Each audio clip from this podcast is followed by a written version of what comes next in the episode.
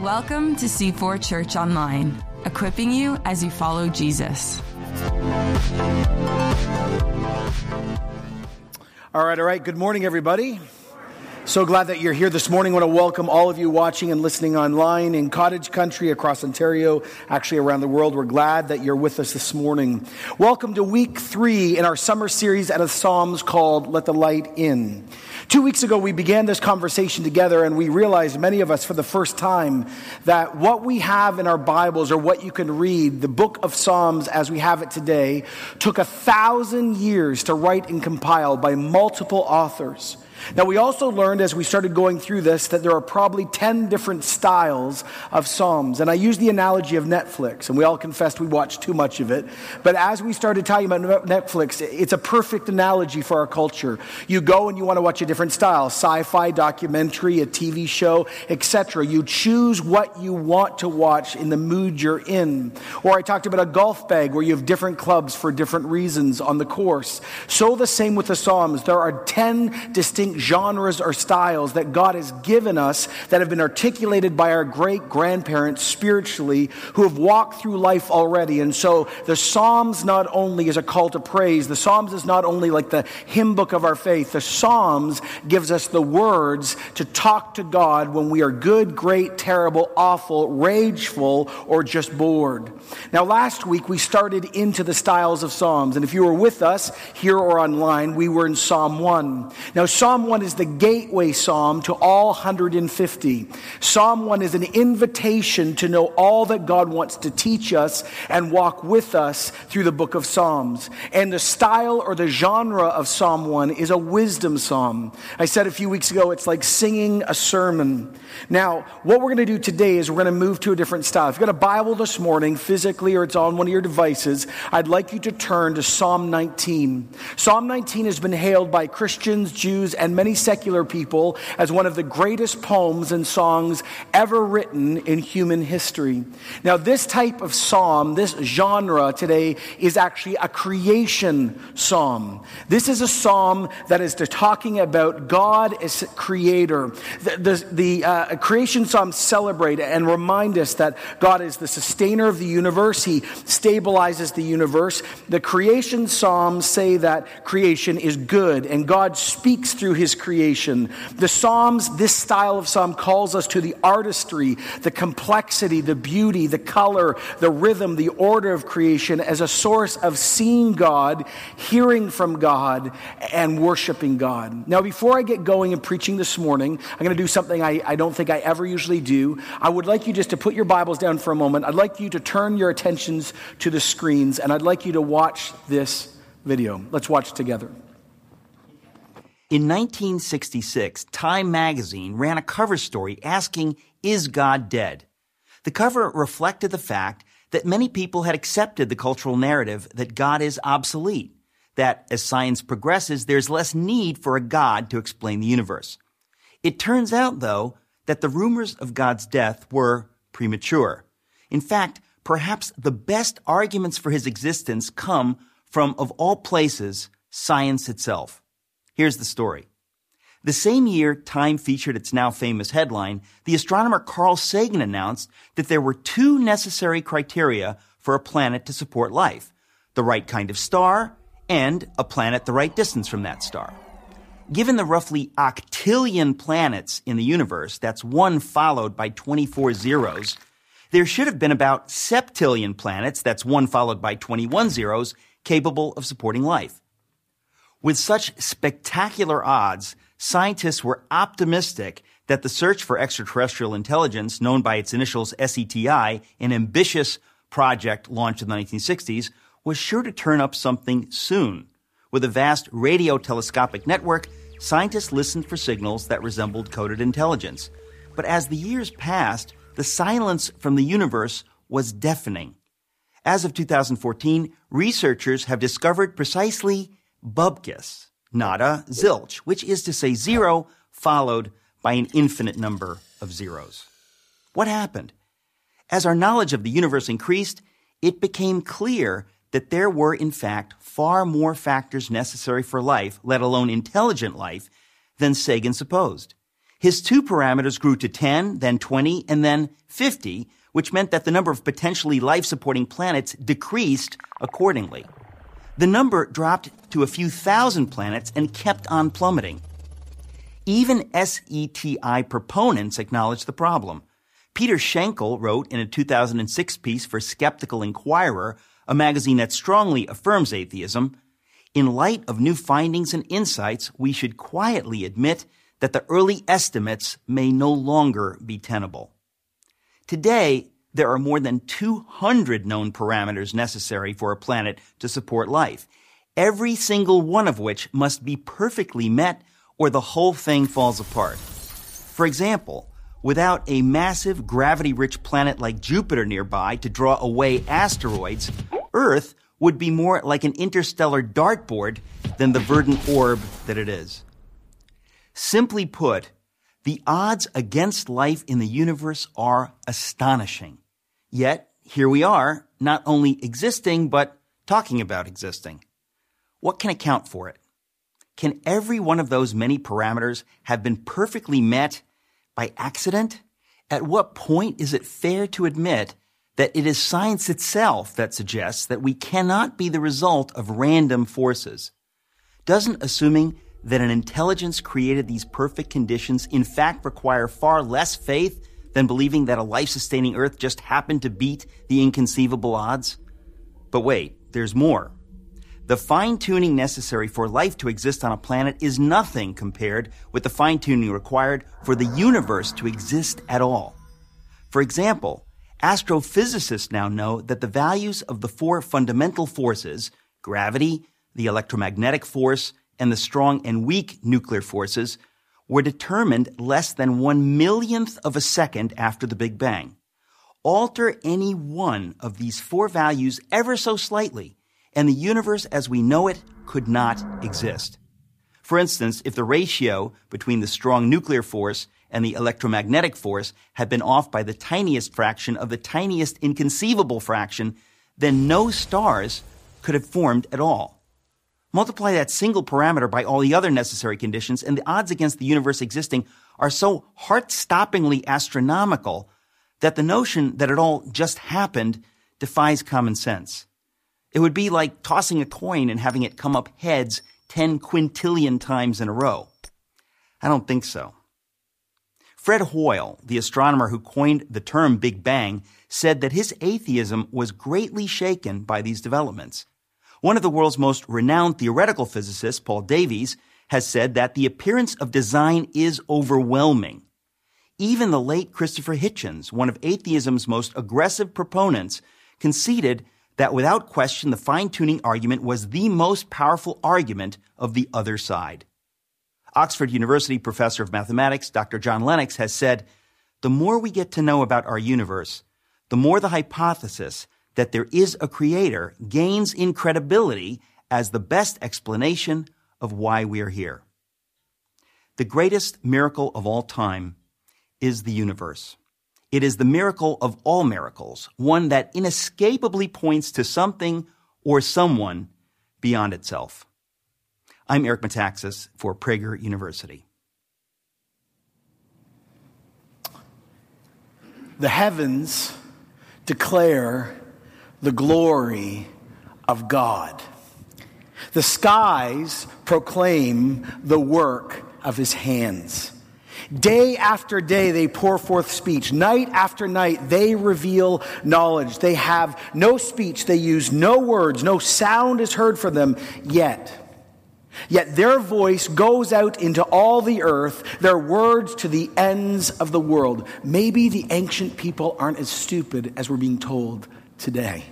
Creation, all of it, from angels to atoms, from whales to trees, from seas to sky, billions of stars, bugs, animals, mountains, lakes, every species, everything from human beings to flowers, rocks to mountaintops, from diamonds to dirt, all of creation, all of it in its complexity, all of it in its color, all of it declares and proclaims and pours forth speech about the existence of God and even the nature of God. God. This chaotic order that is so rhythmed that we live in, creation and all of its pageantry and beauty and sweetness and terror, all of it, day and night, seven days a week, 24 hours a day, announces, informs, and points human beings to the artist and their creator.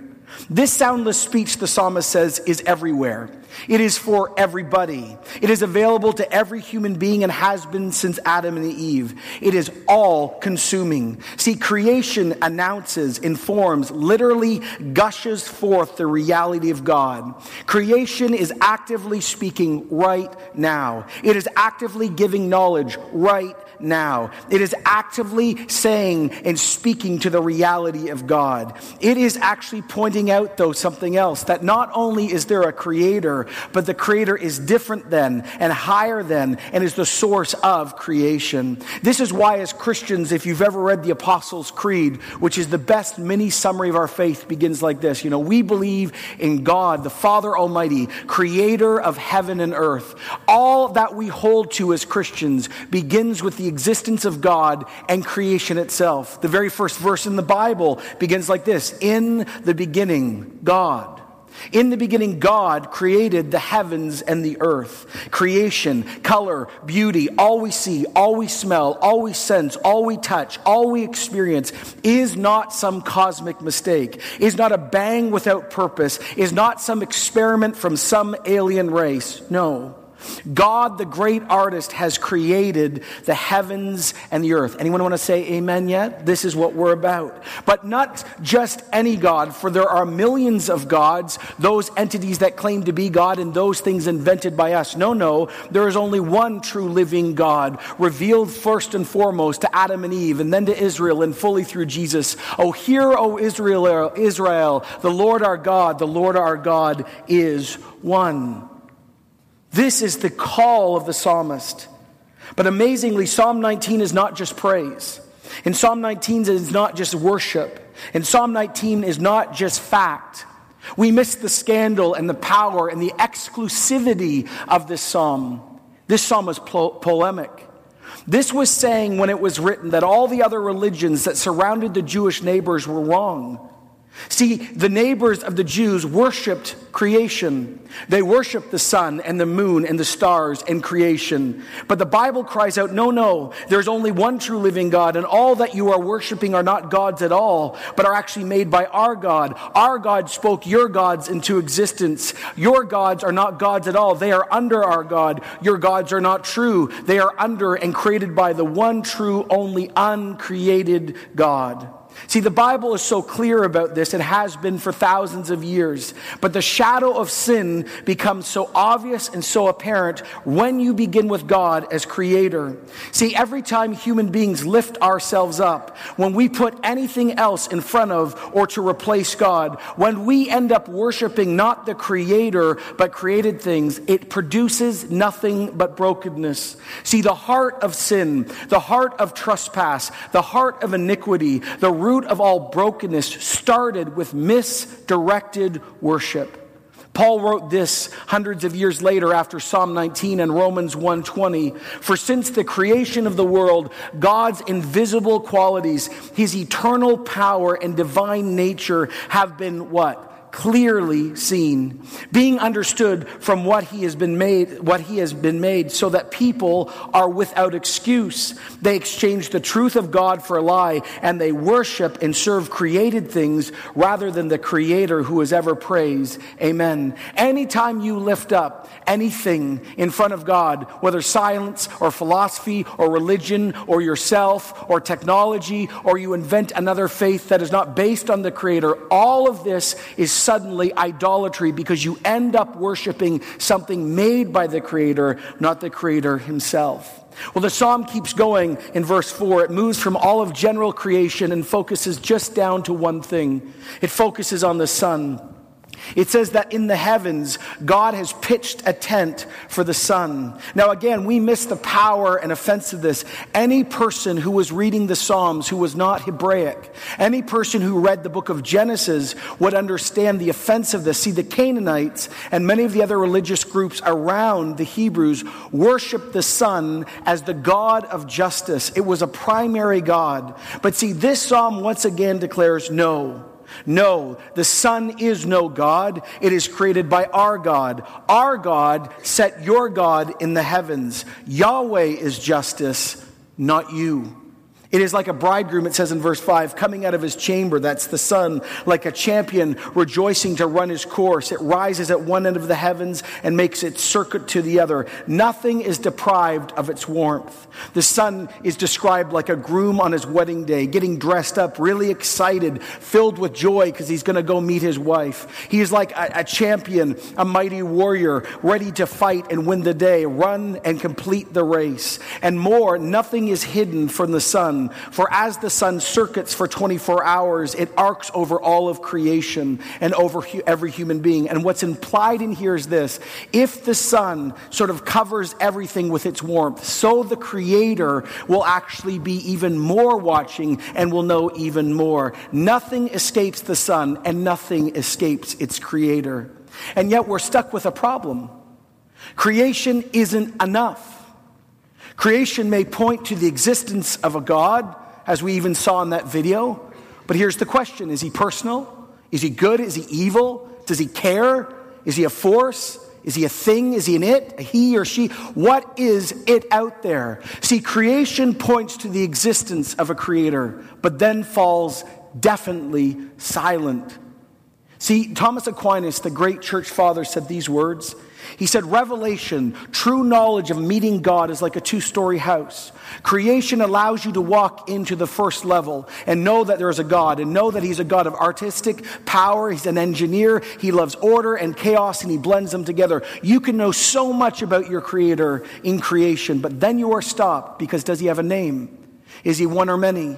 Is he kind? Is he benevolent? Is he evil? And he says to move from the first level of the house, which is creation, into the second level of house to meet the owner of the house. God himself has to speak. God himself has to reveal. And the good news that we proclaim in our faith is this God didn't just set up the universe and walk away. No, no. God revealed himself also. See, this psalm is amazing because it starts in general creation, in general revelation, and then moves to specific revelation. At this moment, this psalm moves from a creation psalm back into a wisdom psalm. And here's what is about to be declared the God of the universe, who is our creator, is personable and can be known not only by name, but in relationship. When I was reading Psalm 19 this week, I learned something I've never found out before as I've read this psalm.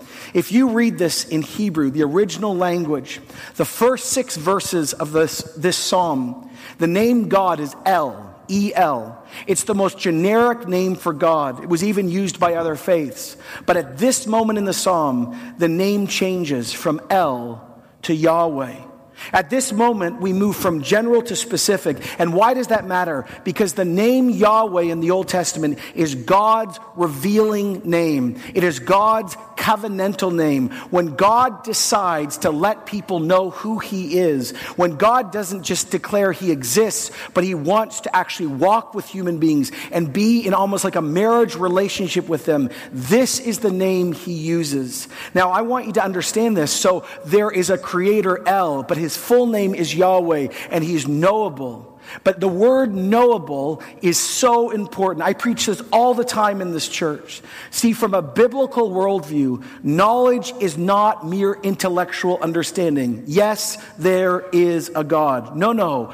Real knowing, according to the Bible, is personal and experiential. That is why the word to know in the Bible is always used for the word sex. When you know your spouse, you don't just intellectually know something. You have met your spouse at the deepest level possible. This is the difference between knowing about something and actually knowing something. And when the word or the name Yahweh is used, it always implies relationship, covenant, and knowingness. And so God revealed himself through the prophets and the patriarchs, which is recorded now in his written word, the scriptures. And so that is why the psalm moves from the creation declaring and proclaiming the glory and the power of God now to a God who has chosen to let us know him. And he has not only revealed himself in history, he has given us his word. Verse 7 God's law, the Bible, the law of the Lord is perfect and it's refreshing for the soul.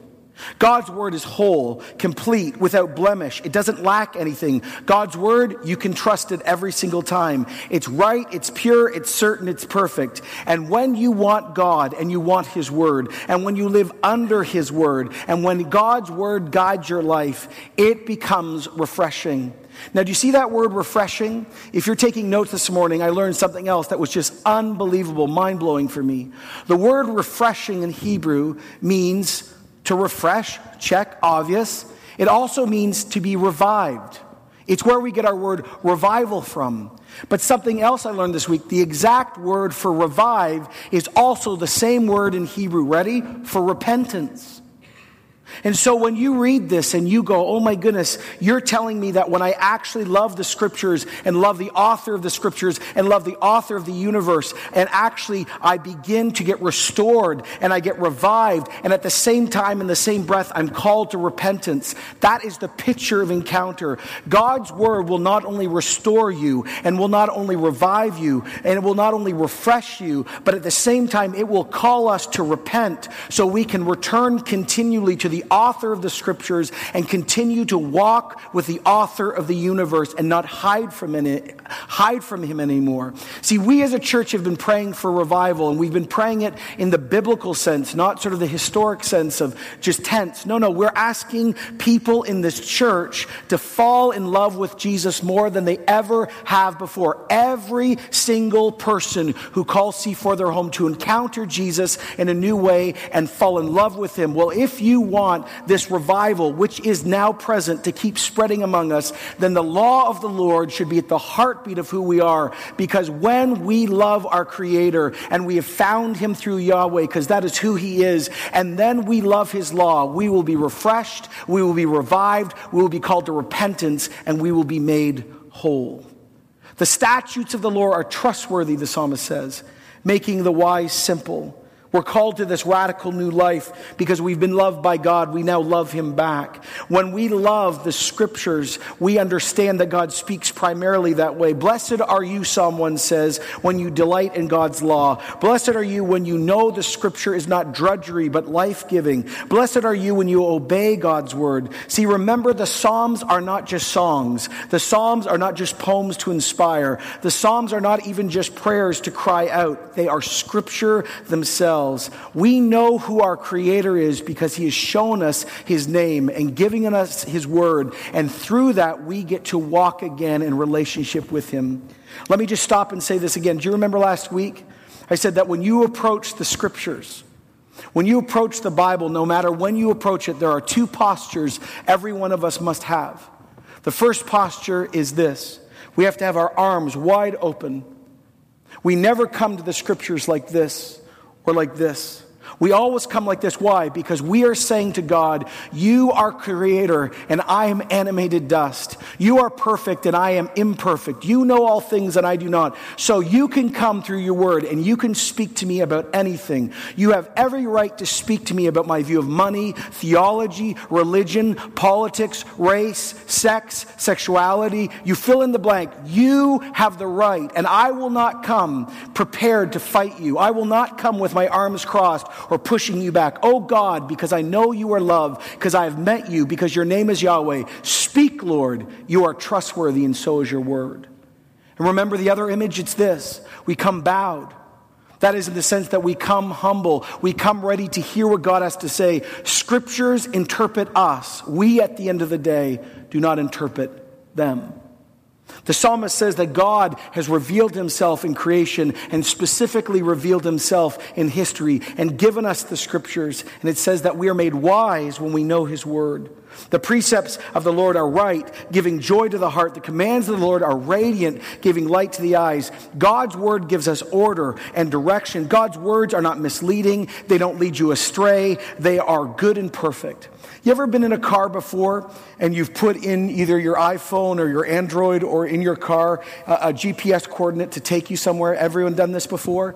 And you've been driving and you follow turn left here, turn right. Good morning, John. Where would you like to go? Right? Siri talks to me, my best friend, right?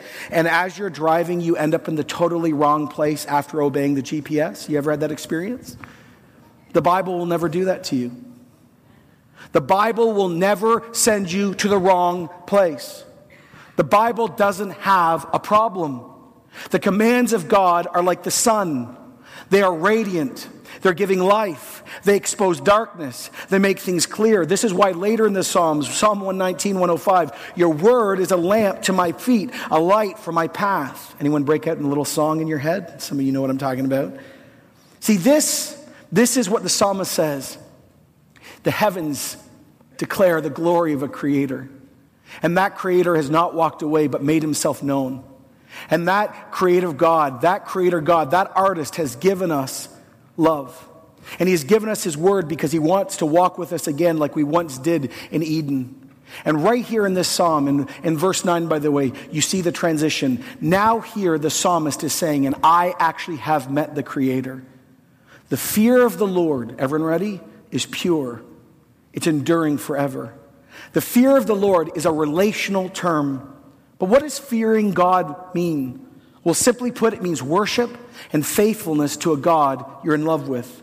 And notice, it's radically relational, fully theocentric. It's all about God and his relationship with us. See, real knowledge equals real knowing, and real knowing means real life change. Draw near to God, the scripture says, and he will draw near to you. Fear is about respecting God, and fear is about awing God, and fear is about loving God, and fear actually is about fearing God. When you begin to understand that you and I are not the center of the universe, that we are animated dust, as the Bible says, we're here in the morning morning and gone by the evening, but He is uncreated. When you understand that God is both holy and love, when you in a balanced way know that God is close and far, immanent, transcendent, judge, king, brother, friend, savior, and Lord, only then will you begin not only to fear Him appropriately, not going off the deep end saying He's your best friend and He has no agenda for your life, or being so terrified of Him that you can't love Him. But when you have met Him in His holiness and His love, then you will want to walk with him and be like him and be directed to him and be directed by him because his wisdom is better because he is the creator and our creator is love. The decrees of the Lord are firm, verse 9. All of them are righteous. I've grown up in church. I come from generations of Christians. And I find it interesting when I hang out with church people who love God, but people who have done the church thing for a while. One of the interesting things that sits at the back of the recesses of church people's minds sometimes is their frustration with God for being so clear. I know it sounds strange, but much of the time people are like, you know, I just wish God would be a little bit more gray on certain issues. I just wish he'd be more flexible. I, I, I just, I, you know, I just wish he wouldn't be saying, like, God, did you really get that right? Like, why did you, mm. But you know what? Our spiritual ancestors would shake their heads at us and, and not understand. And many of you listening and watching online would say the same if you've come from another faith background. See, we miss the power and the beauty and the hope of God's clear standards. And here's why because many of us have never been in bondage to gods that change their minds. In ancient times, one person wrote these words think about it. He said the ancient gods of paganism, so Egyptian, Babylonian, Canaanite, fill in the blank, operated with just as a twisted moral standard as human beings have. The gods of Greece, the gods of Rome, all of them, they lied, they cheated, they stole, they were deeply sexually uh, promiscuous. They generally outdid their human servants with a lack of consistent morality every single time. The only thing that distinguished the gods of the nations with human beings was two things they lived forever and they were powerful. Therefore, whatever the gods demanded, you had to obey them because they had the power to make your human existence miserable. And by the way, you would never, ever, ever outlive them. And then you read the Psalms and you go, oh my goodness, our God's not like that. My God's not a cheat. My God's not a liar. My God's not sexually fooling around and producing, you know, Hercules. No. My God is love. And my God is holy. And my God isn't touched by sin. And his word and his nature are the same and it doesn't change. I know that every time I encounter God, it's not going to be a different face, a different thing, a different experience. He isn't fooling around. He's not an abusive husband. He's not a thug of a father. No, no, no, no. Our God is hope and he's care and he's security. And God's word also is whole and complete and reliable and trustworthy and consistent and perfect. It is the ultimate source for faith, life, life and practice. Oh, that I would actually know the Creator God, but not only that, know that He is consistent and know that He is holy and know that He is love. That should produce in a church and in people hope in any generation. Right? That is why the next verse, by the way, is so striking. It's quoted in so many songs. And yet, so many of us who love God do not really believe these next words. The scriptures are more precious than gold, more pure than gold, than the sweeter, they're sweeter than honey, than, than the honey from a honeycomb. In that culture, gold was the most expensive and most valuable metal. And honey from the honeycomb was like one of the rarest things you could get to eat. If you were super wealthy in the super 1%, you got honey from a honeycomb. In our culture, this is how this verse would read The scripture is better than platinum. The scripture is more valuable than anything that Tiffany's has on its shelves in any store globally right now. The scripture is actually more precious than your house, more precious than your RSPs. The scriptures are better than any five star meal you could pay in any city on earth. They're more wealthy, more beautiful, more fulfilling than anything you could buy or have or produce. The scriptures are that valuable. But do you believe what's sitting in your hand or on your phone through YouVersion? Do you believe and live your life like this is more valuable than anything? Will you do if you've met the Creator? Because the next verse tells us why. By them. Because this is about wisdom, not just knowledge. By them, your servant is warned. In keeping them, there's great reward. I'd like all of you to think about a river in your mind. Could you all do that right now? Just think about a river, any river in your head. You got it? On each, do you have it yet? Yes or no? Yeah, some of you don't. Think about a river. You can do this, it's not hard okay, the river, on each side of the river, there are these things called banks. And when a river overflows its banks, it brings destruction. Every time you turn on the news and there has been a flood, you will hear people saying that the dam has broken or the river or the lake overflew, overflowed its banks. The scriptures, our Creator's word to us, are the riverbanks for us and we are the river. He defines what is right and wrong. He marks out the boundaries because he actually invented life. The Bible says yes to things and no to things. The Bible calls things faithful or unfaithful. The Bible calls things sin or holy. He says this is good, this is bad, this is right, this is wrong, this is not neutral, this is neutral.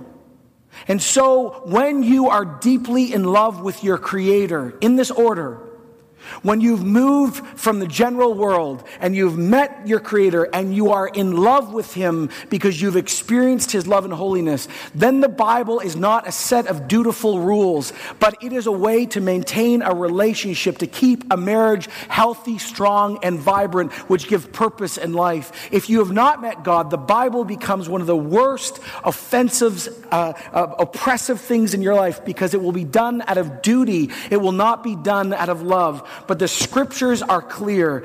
We are warned by the scriptures, and there's great reward when we keep them.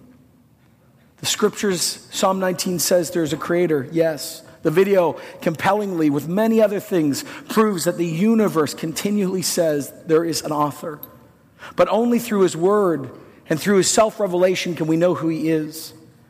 And after you meet God personally, if you choose to, and you're in relationship with Him, then you get to pray with Him. And then you get to pray to Him and walk with Him and, and be with Him and like Him in a relational way. So we should not be shocked that the very end of the Psalm, Psalm 19, moves to a personal prayer.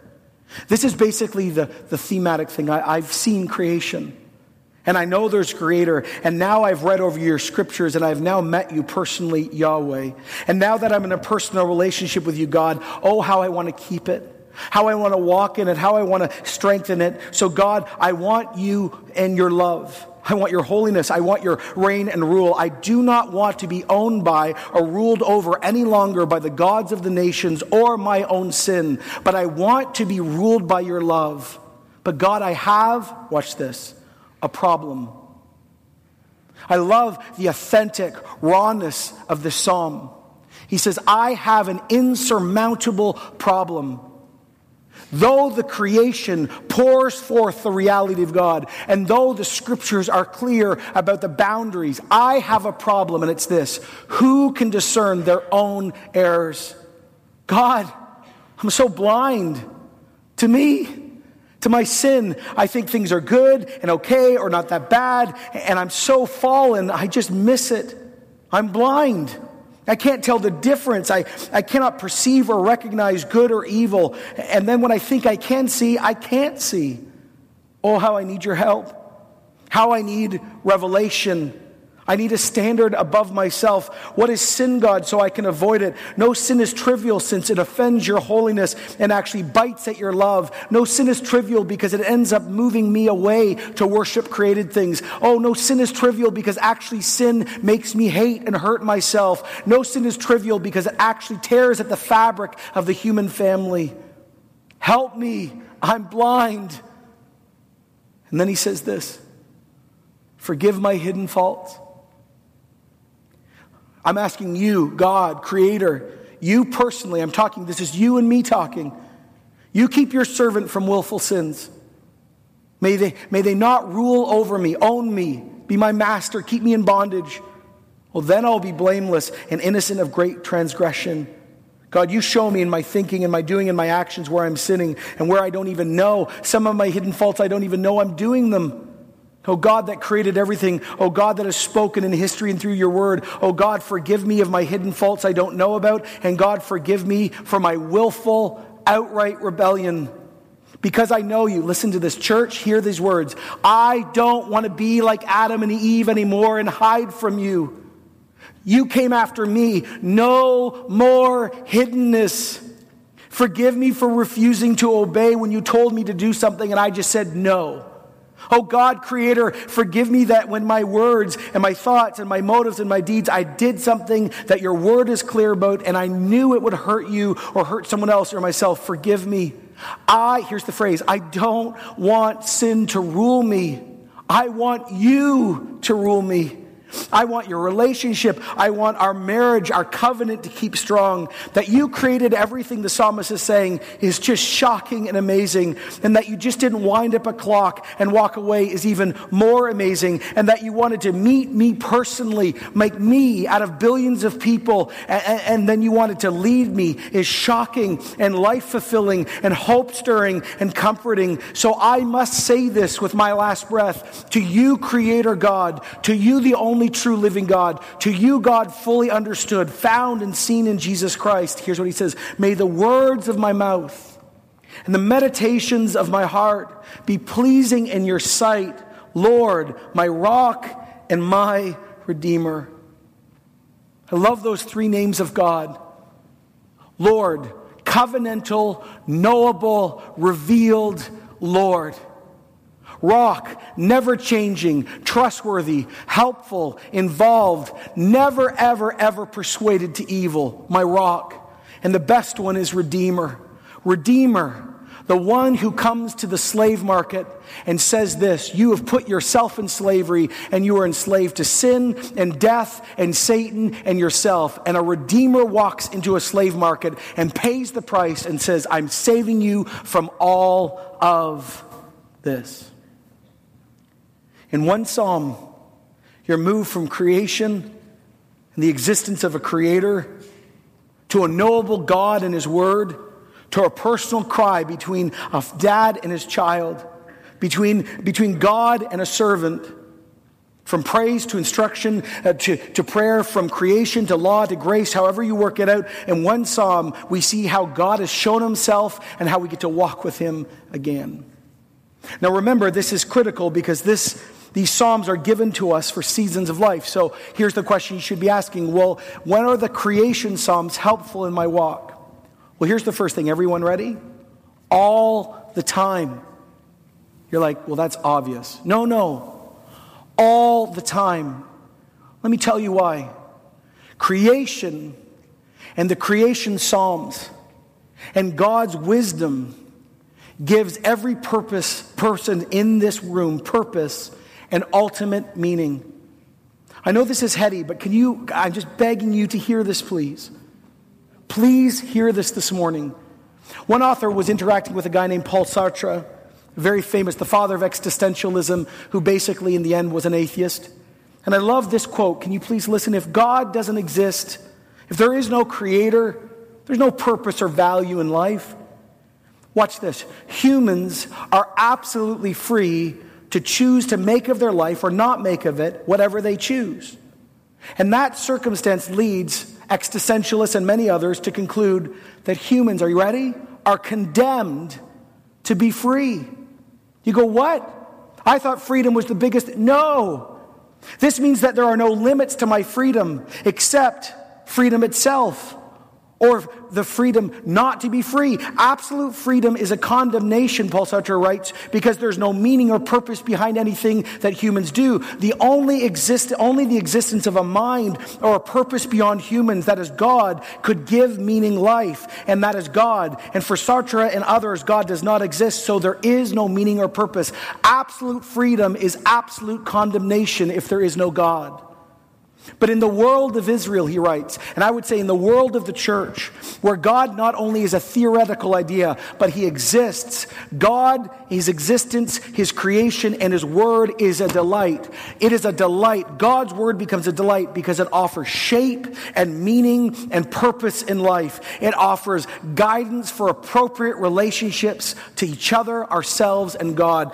Scripture and creation. How are the creation Psalms helpful? Here's this. Every time you read them, you are reminded you are not a random cosmic mistake. And that not only are you not a mistake, but creation pours forth the truth that there is meaning in this life and there is purpose in this life, and the graveside isn't the last statement because there is meaning in this life and meaning in the life to come. And the Creator God has revealed Himself. His name is Yahweh, and you can know Him personally. And that is the thing, as you hear the blustering atheists, as you hear people struggle this through, just remember at the end of the day, they have no meaning because their condemnation is freedom, and their freedom has no riverbanks, and they are God unto themselves, and it goes nowhere. Oh, how I want to be ruled by the God of the universe because he is love and he's a better master than anything I would ever do. Not only do they give us meaning and purpose, it's deeper. The creation Psalms are one of the best places to worship Jesus. What? Oh, yes. The creation Psalms are one of the best places to give exaltation and worship to Jesus because we actually have the New Testament now. And what did Paul write in Colossians 1:16? For in Jesus all things were created things in heaven, earth, visible, invisible, throne, power, ruler, authority. All things have been made, created through Jesus and for Jesus. Jesus is before all things, and in him all things hold together. Jesus existed before the manger, and Jesus existed before Mary's womb because Jesus is the second person of the Trinity. He's our creator God, and through him, Jesus, everything we see and don't see was created. Jesus is not not part of creation. Everything that God the Father made, he made by the means of Jesus. So again, stars, creation, fish, oceans, the universe. Are you telling me, John, that that guy who walked around from Nazareth 2,000 years ago created everything? Yes, everything seen and unseen. So Psalm 19 has its fulfillment in Jesus. And here's the power of this God didn't just create everything and walk away or set up some rules, He's involved. This is how involved God is. Jesus, who's the rationale and the rhythm and the reason and the system, not just a force, but a personal God, keeps all things together. And Jesus came and lived in His own creation and lived a perfect life in His creation and died a perfect death in His creation and then was resurrected and declared it was finished and started restoring the creation back to the Creator. And one day when He returns, all the universe is going to be perfect again because of the death and resurrection of the Lord Jesus Christ. Right? So when you read the creation Psalms, you should get your Pentecostal on. You should be going, Yes, Jesus, you are worshiped. You should be going, Oh my goodness, Jesus, the one I sang to this morning, you're the creator God, and you don't just care about my soul, you care about all of creation, and you're going to make everything right again. It's not just by and by, He's going to make it all right again. The creation Psalms find their purpose in Jesus Christ. One last thing to say as we end, and here it is.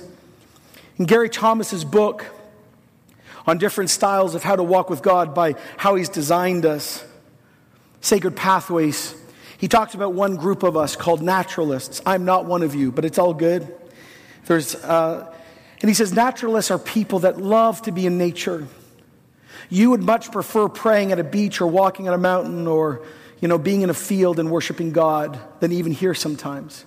And I just want to say to you, you who are naturalists, that, that's how you primarily connect with God. I just want to say this to you. And number one, God bless you. We need you deeply in our church. But listen, the Psalms that are creation oriented should be the lexicon of your prayer life. Regularly, you should be pulling out these Psalms to actually inform you of how to speak to the Creator. If that's your natural draw, make sure that these are at the center of your prayer life because they will actually bubble up worship and devotion and connection for you that maybe it wouldn't for others who meet God in, in sort of a different way. There is a creator. He is known ultimately through Jesus. His word is good and pure and, and beautiful and kind and should be at the heartbeat of our life, should be over our head, and should guide our feet. This church should love the scriptures and want to be formed by the scriptures because the scriptures are given by our Creator to learn how to walk like Adam and Eve and restore that once again. There should be no fight or resistance to our God. There should be a humility born in this church and in me that we realize that we are only animated dust and an uncreated person named God is truly in the end in control and he is love. But let me end where I think we must. Let's end where the psalmist ends. And I do this not just for dramatic moment, I mean this. Listen to this. Could you pray this? I'm not saying do it yet, just could you do this? Could you admit who discerns their own errors? Could you say, Could you forgive me my hidden faults, willful or unwillful? Could you say, Lord, keep uh, your servant from willful sins, that they would not rule over me? Then I will be blameless of innocent and innocent of great transgression. Could we stand this morning and before our Creator just pray this. Because remember again, we are praying that God would not stop coming in this church till it is radically, deeply, supernaturally different. So, Lord, Creator God of the heavens and the earth, King of kings, Lord of lords, revealed one, giver of word and creation. Here's my prayer. Here's our prayer today. God, we want to admit as a church we can't discern our own errors. Oh man, so blind. Even after years of following you, blind. So, Lord, open our eyes. We will not fight you. Forgive us our hidden faults. Some of us are sitting here today and we have done things and they are hidden. Lord, into that space, we'd ask. Others of us are just saying, I don't even know where I've messed up, Lord, because your love, would you, would you help me? Would you keep our church and us personally from willful sins?